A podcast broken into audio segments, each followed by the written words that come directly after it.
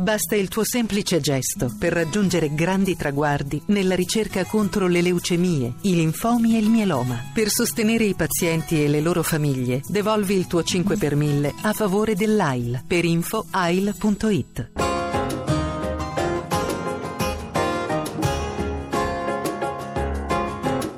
Il saggio di oggi è Le parole del mestiere, testi di artigiani fiorentini della seconda metà del Seicento tra le carte di Leopoldo De Medici, un volume pubblicato dall'Accademia della Crusca e scritto da Raffaella Setti, che con l'Accademia collabora ormai da tempo e insegna linguistica italiana all'Università di Firenze.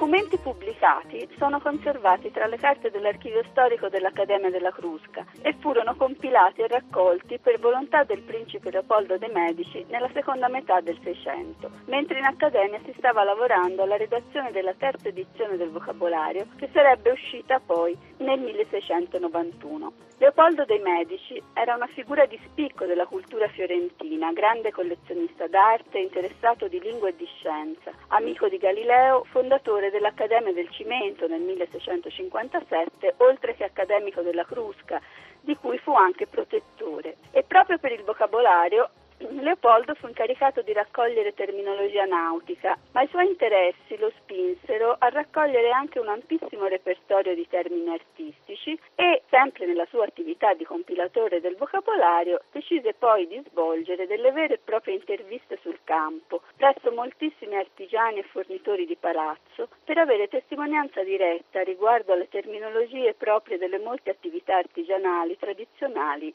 fiorentine. Così fu richiesto al calpellinaio, al pellicciaio, al materassaio, all'archibugiere, all'armarolo, al mascheraio e a moltissimi altri artigiani di riferire i termini che utilizzavano nella loro bottega, in particolare i nomi degli strumenti e la sequenza con relativa denominazione delle operazioni di lavorazione, dalla materia prima al manufatto.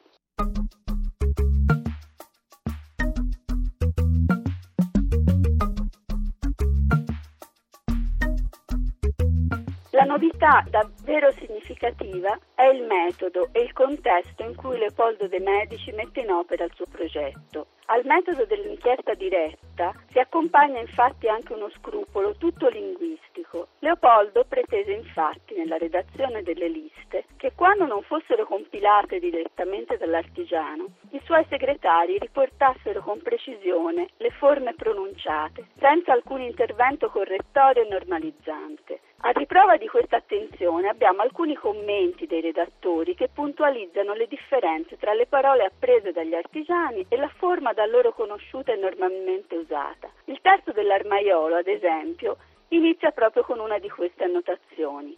Armaiuoli pare a me che comunemente si chiamino, ma essi mi hanno detto di chiamarsi armaroli. Abbiamo esempi di scrittori decisamente inabili che si avventurano in descrizioni quasi narrative in cui le fasi di lavorazione sono arricchite da divagazioni e brevi aneddoti, con cui gli scriventi agganciano il loro testo a qualche fatto esterno che ritengono conosciuto anche dai destinatari. Ad esempio il lanciaio, uno dei pochi di cui conosciamo anche il nome, un certo maestro Piero di Michele Berti, che invece di descrivere dettagliatamente un tipo di lancia fa riferimento a una festa in Arno, in cui queste lance furono usate e dice le lance che si fece una festa in Arno sopra le barche. All'estremo opposto poi ci sono testi come quelli della chimica e della musica in cui i termini sono ordinati alfabeticamente, sono seguiti da definizioni molto puntuali e gli scriventi dimostrano la piena comprensione dello scopo per cui erano raccolte queste liste.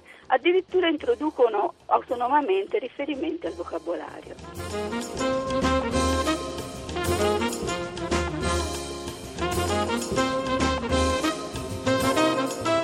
L'aspetto però decisamente più rilevante di questo materiale è quello lessicale. Dall'insieme dei testi sono state estratte 2695 voci, di cui, come si è potuto verificare da un confronto con i vocabolari della Crusca, una larga parte, quasi 2000, era registrata nella terza edizione del vocabolario. Tra questi moltissimi sono com- nomi comuni e quindi già presenti nel vocabolario, si pensa ai nomi dei materiali, il ferro, il bronzo, il rame, la cera, la setola, eccetera, fino agli attrezzi più diffusi come il martello, la lima, l'incudine.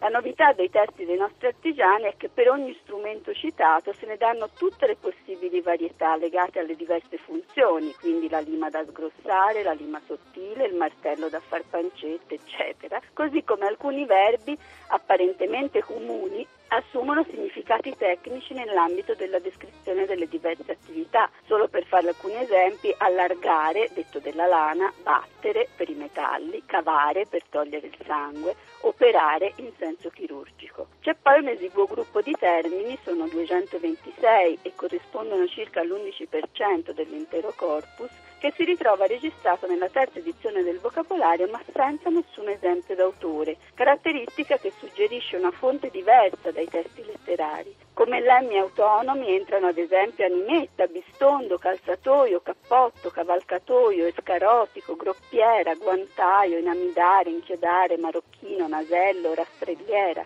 Come nuove accezioni aggiunte a voci già esistenti troviamo alcuni termini di ambito musicale, come accompagnare, andare alto o andare basso, cappella, detto del canto a cappella, mottetto e molte parole della cavallerizza come baio, bardatura, brocco, calzato, cavezzone, pendaglio, insieme a termini riconducibili all'architettura e all'arte orafa come argentare, bassorilievo, catenuzza, lustrare, miniatura, scanalare, smerigliare.